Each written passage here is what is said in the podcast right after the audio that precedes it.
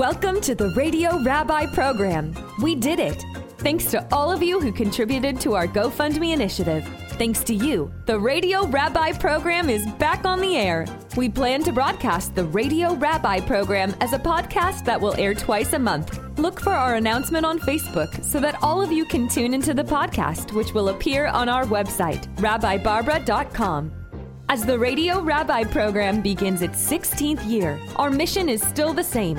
The Radio Rabbi is designed to bring listeners of all Jewish backgrounds, along with listeners of all different faiths, a lively program that features Jewish culture, tradition, timely topics, and interesting guests. And now, Rabbi Barbara Aiello, your Radio Rabbi. Shalom and Boker Tov and Hag Sameach too, because it is almost the festival of Shavuot. Hello and welcome to the Radio Rabbi program. We're podcasting now, and we are very happy to have you with us. Listeners from all over the world, we appreciate you. We have a great show planned for you today, one that may encourage you to pack your bags, put on your traveling shoes, and come to Bella Italia. Oh, I know, I know. You've already been. You've done the usual tour. Well, we're not going to talk about the usual stops. We plan to take you on a journey to see southern Italy, well, Rome and south, but in a special way through Jewish eyes. I'm podcasting to you today from my mountaintop village called Serra Stretta. It's tucked into the mountains of Calabria, right here in the south of Italy, near the toe of the Italian boot. So I am right in the heart of our Jer- Jewish journey. Our podcast sponsor today is a group of friends of a wonderful man, Ken Sipser, who wants to uh, they want to honor his memory uh, he was just a fabulous man, they say. He was a mathematician, a professor, and a Baal Koreh, which means he was a Torah reader who served several congregations from Boston to Florida. He was a kind and loving man, never one to toot his own horn. His friends say that he was the definition of a tzaddik, a righteous man. And they dedicate today's podcast, the Radio Rabbi program, to Ken Sipser. May his memory be forever for a blessing. Thank you to all of Ken's friends, and if you would like to dedicate a Radio Rabbi program in honor of a family simcha or in memory of a loved one, we will give you details later on in the program. But first, let's take a trip. How about that? Let's do that right now. I want to start with some of my favorite places, and one of them is the Jewish Museum of Rome. It's situated at the garden level of the Great Synagogue of Rome, which is also known by its Italian name, Tempio Maggiore. And it offers information on the Jewish presence in Rome since the second century BCE. There's also a large collection of works of art produced by the Jewish community. Now, Jewish artists were the very first in the world to create the decorative ketubot, the marriage document, and those would be the Jewish artists of Rome. And these ketubot are on display, and they're resplendent with gold leaf designs and dedic- and just beautiful, delicate drawings of Jewish symbols, primarily the pomegranate and the peacock. The Jewish community in Rome is the oldest in Europe. The first Jewish settlers arrived directly from Judea, and they came to the toe of the boot, actually, first and moved up north. They were ambassadors sent by the Maccabees in the second century BC to forge an alliance with the Roman Republic in defense against the Syrian king Antiochus. This military alliance quickly became a trading alliance too, and the Jewish community grew on the west bank of the Tiber River in the Jewish quarter known as Trastevere. Trastevere. It derives from the Latin phrase trans Tiberem, which means beyond the Tiber River. Now, much later on in 1555, the the Pope, who was currently uh, in, in power at the time, decreed that the Jews had to be segregated from the rest of the city, and then the walls of the ghetto were built.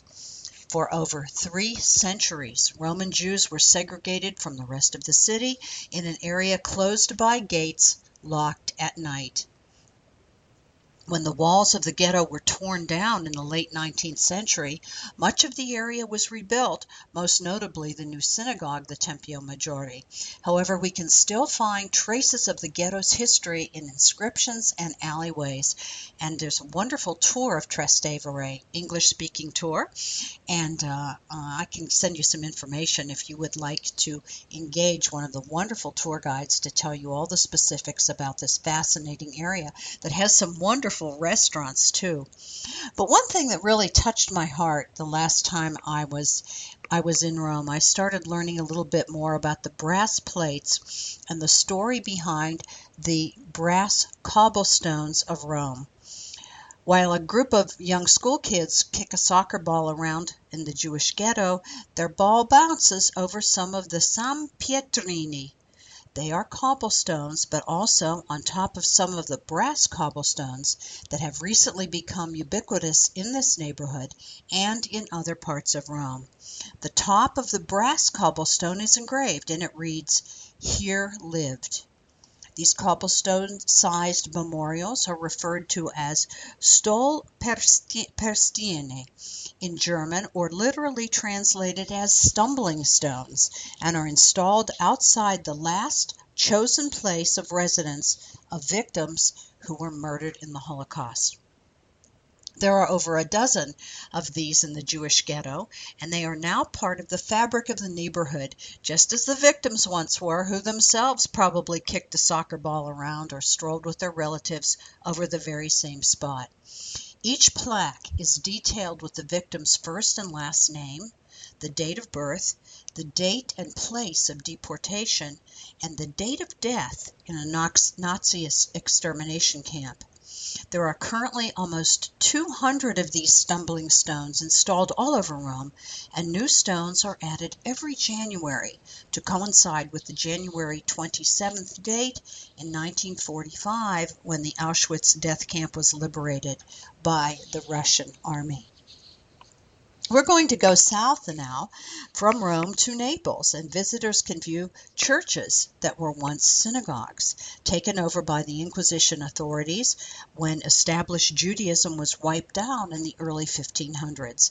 But now there are six distinct Jewish neighborhoods, Giudecche, as they're called, and they are still intact, and visitors can tour through the ancient streets and find examples of ancient Jewish presence all throughout Naples.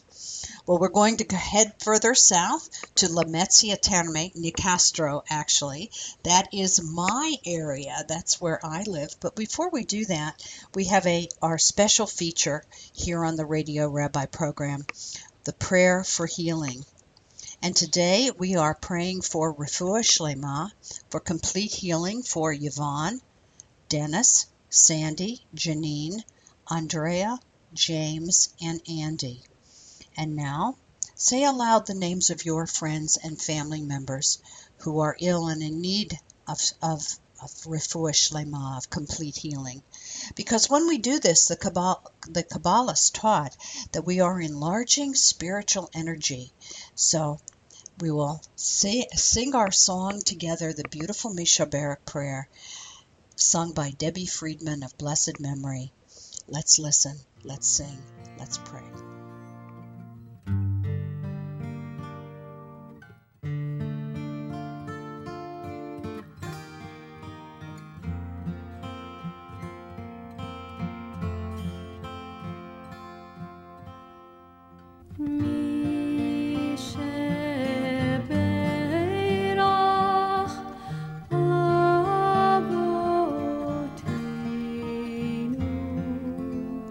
me con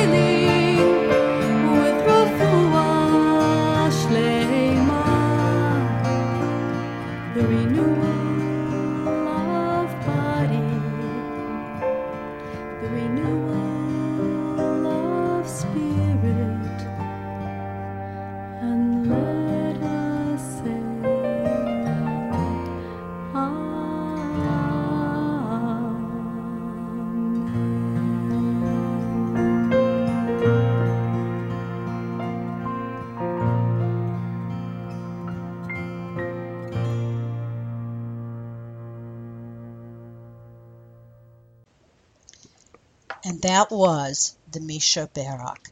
And we are so pleased that we're able now to include that in our Radio Rabbi program podcast. Let's continue on our Jewish tour, southern Italy through Jewish eyes as we continue now south from Naples. And you know, you can take a wonderful train. It's called Freccia Argento. It is a fast train and it goes from Naples to Lamezia Terme in just about two and a half hours. There are reserved seats, a dining car, a snack bar, and some of the most beautiful scenery you will ever see as, your tra- as the train travels along the Calabrian coast. Well, when you get to Lamezia Terme, we look for the old Jewish quarter called Nicastro, and there we find we find Timpone. Timpone is a is a an Italian word that means ridge, and the houses in Timpone are actually hanging off the hillside. Many of them go back centuries, and this area was protected by King Frederick II, who believed that the Jews were essential to the local economy. And really, they were in the raising of silkworms, the making and dyeing of fabric, making leather goods, and wrought iron decorative balconies that you can see all throughout Timpone and are now historically preserved. As a matter of fact, the Italian surnames of Ferri, Ferro, Ferranti, Ferrari, they're all Jewish surnames, and they highlight the wrought iron craft coming from Spain, brought by the Jews, and then and settling in the Nicastro area and continuing this wonderful art form. As we walk up the hill in Timpone, we see a boxy building.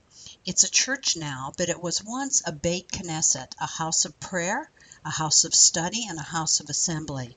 So that means it was a synagogue. It is the of course the Jewish people were the first ones to create a multi-use building and the concept was created by Jewish people of course in Jerusalem and Judea and the church the synagogues that um, were taken over by the Inquisition authorities, often uh, took over took took over these buildings that are so characteristically um, a synagogue style. At the very front, you'll see a rose window, and you'll see three points of the six-pointed Magen David, the Star of David uh, remains. Many histor- local historians believe that back in the day, when the synagogue was taken by the Catholic Church, there was fear on the part of the Inquisition authorities that destroying all evidence of a Jewish presence would bring bad luck. And so they, it has become an art form throughout southern Italy, where you can see a Magen David with three star, three points remaining and three rounded. In the little little quarter of Timpone, there are many friends, and if you ever come to visit, I would love to take you on a tour.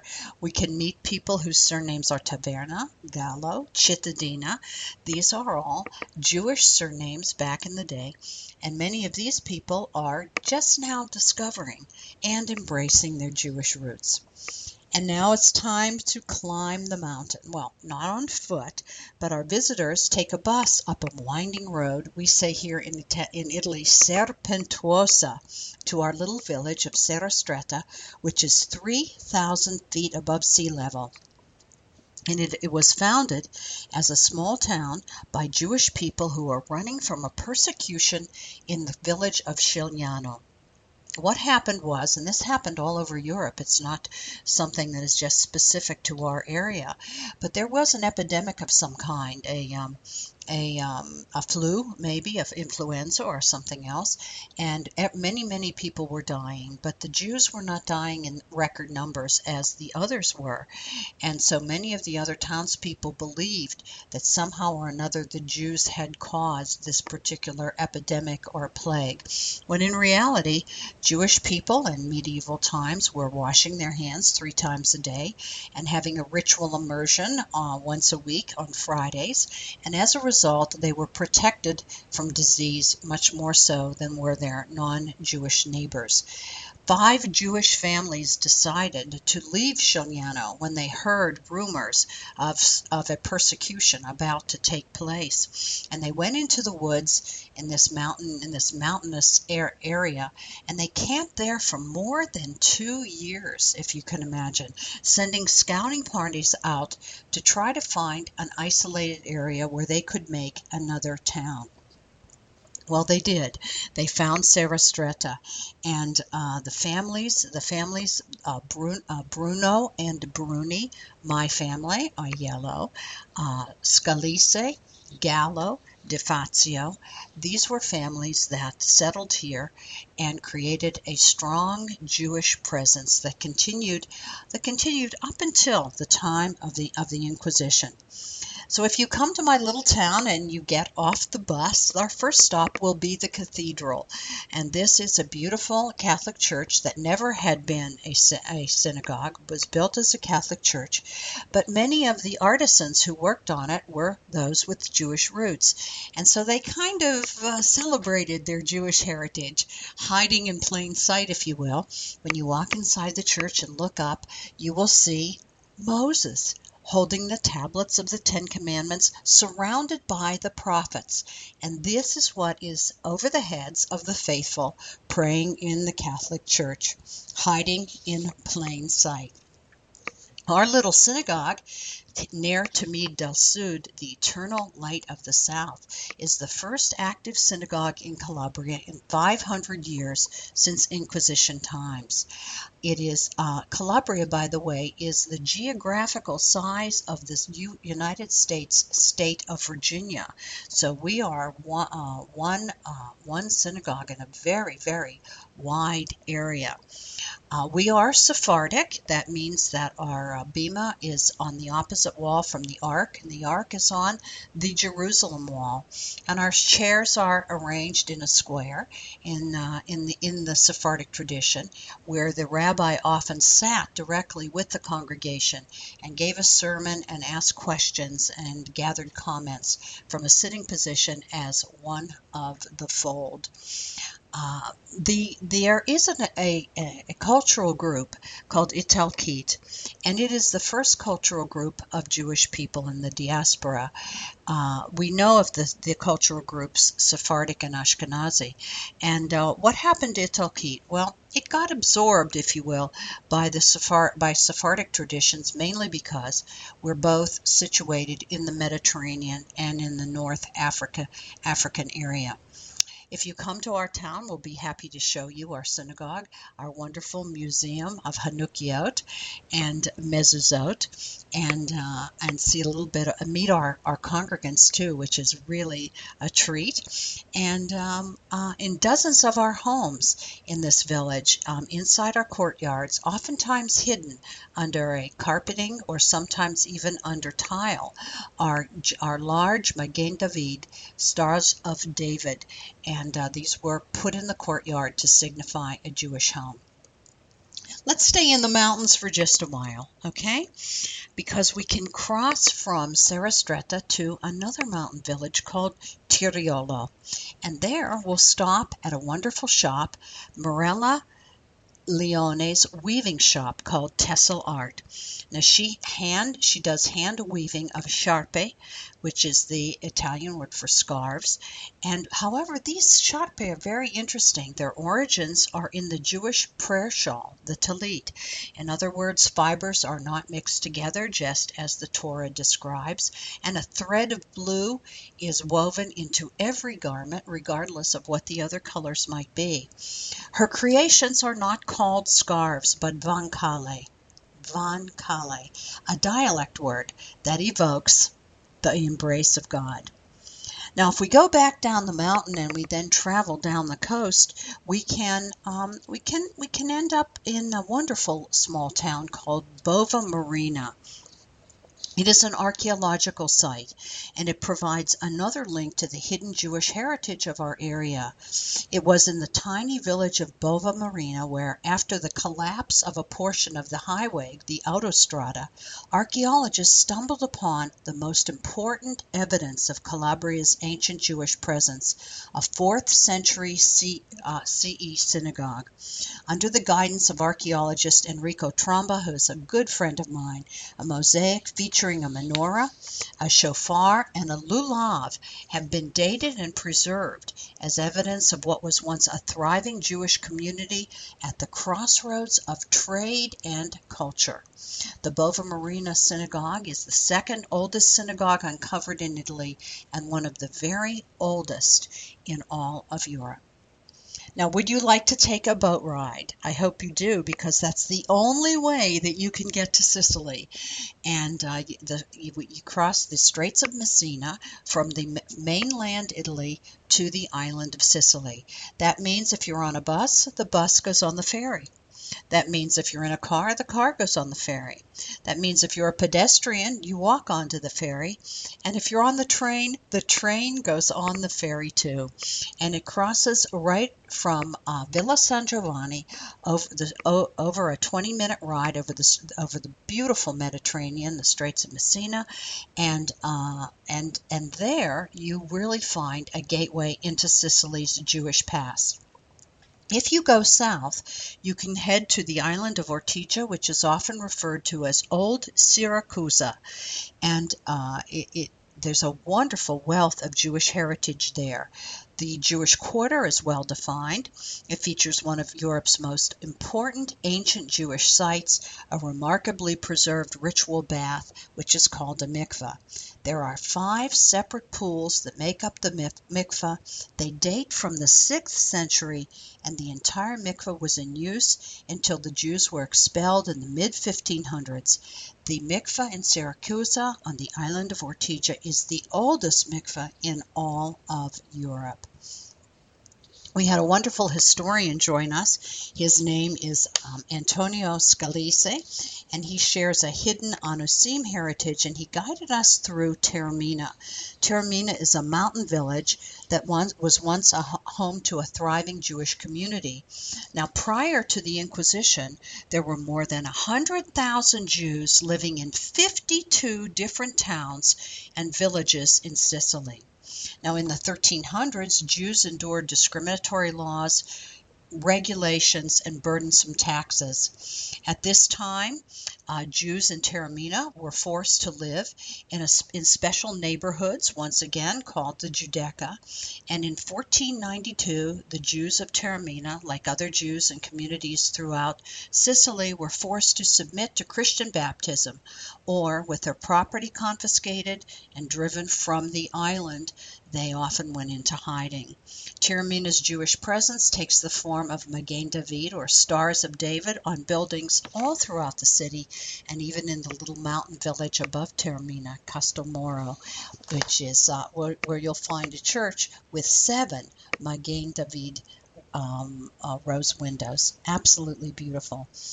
Uh, we are so pleased that uh, in June we will host a wonderful tour led by Tara Abram. Tara is a is a cantorial soloist, a cantor, and uh, she's from Ontario, Canada, and she's bringing a group of 24 people who will spend two days with us, enjoying Kabbalat Shabbat and Shachrit Shabbat in the morning as well, and uh, as well as uh, a wonderful Italian Jewish oneg, and a trip to a trip to Timpone too.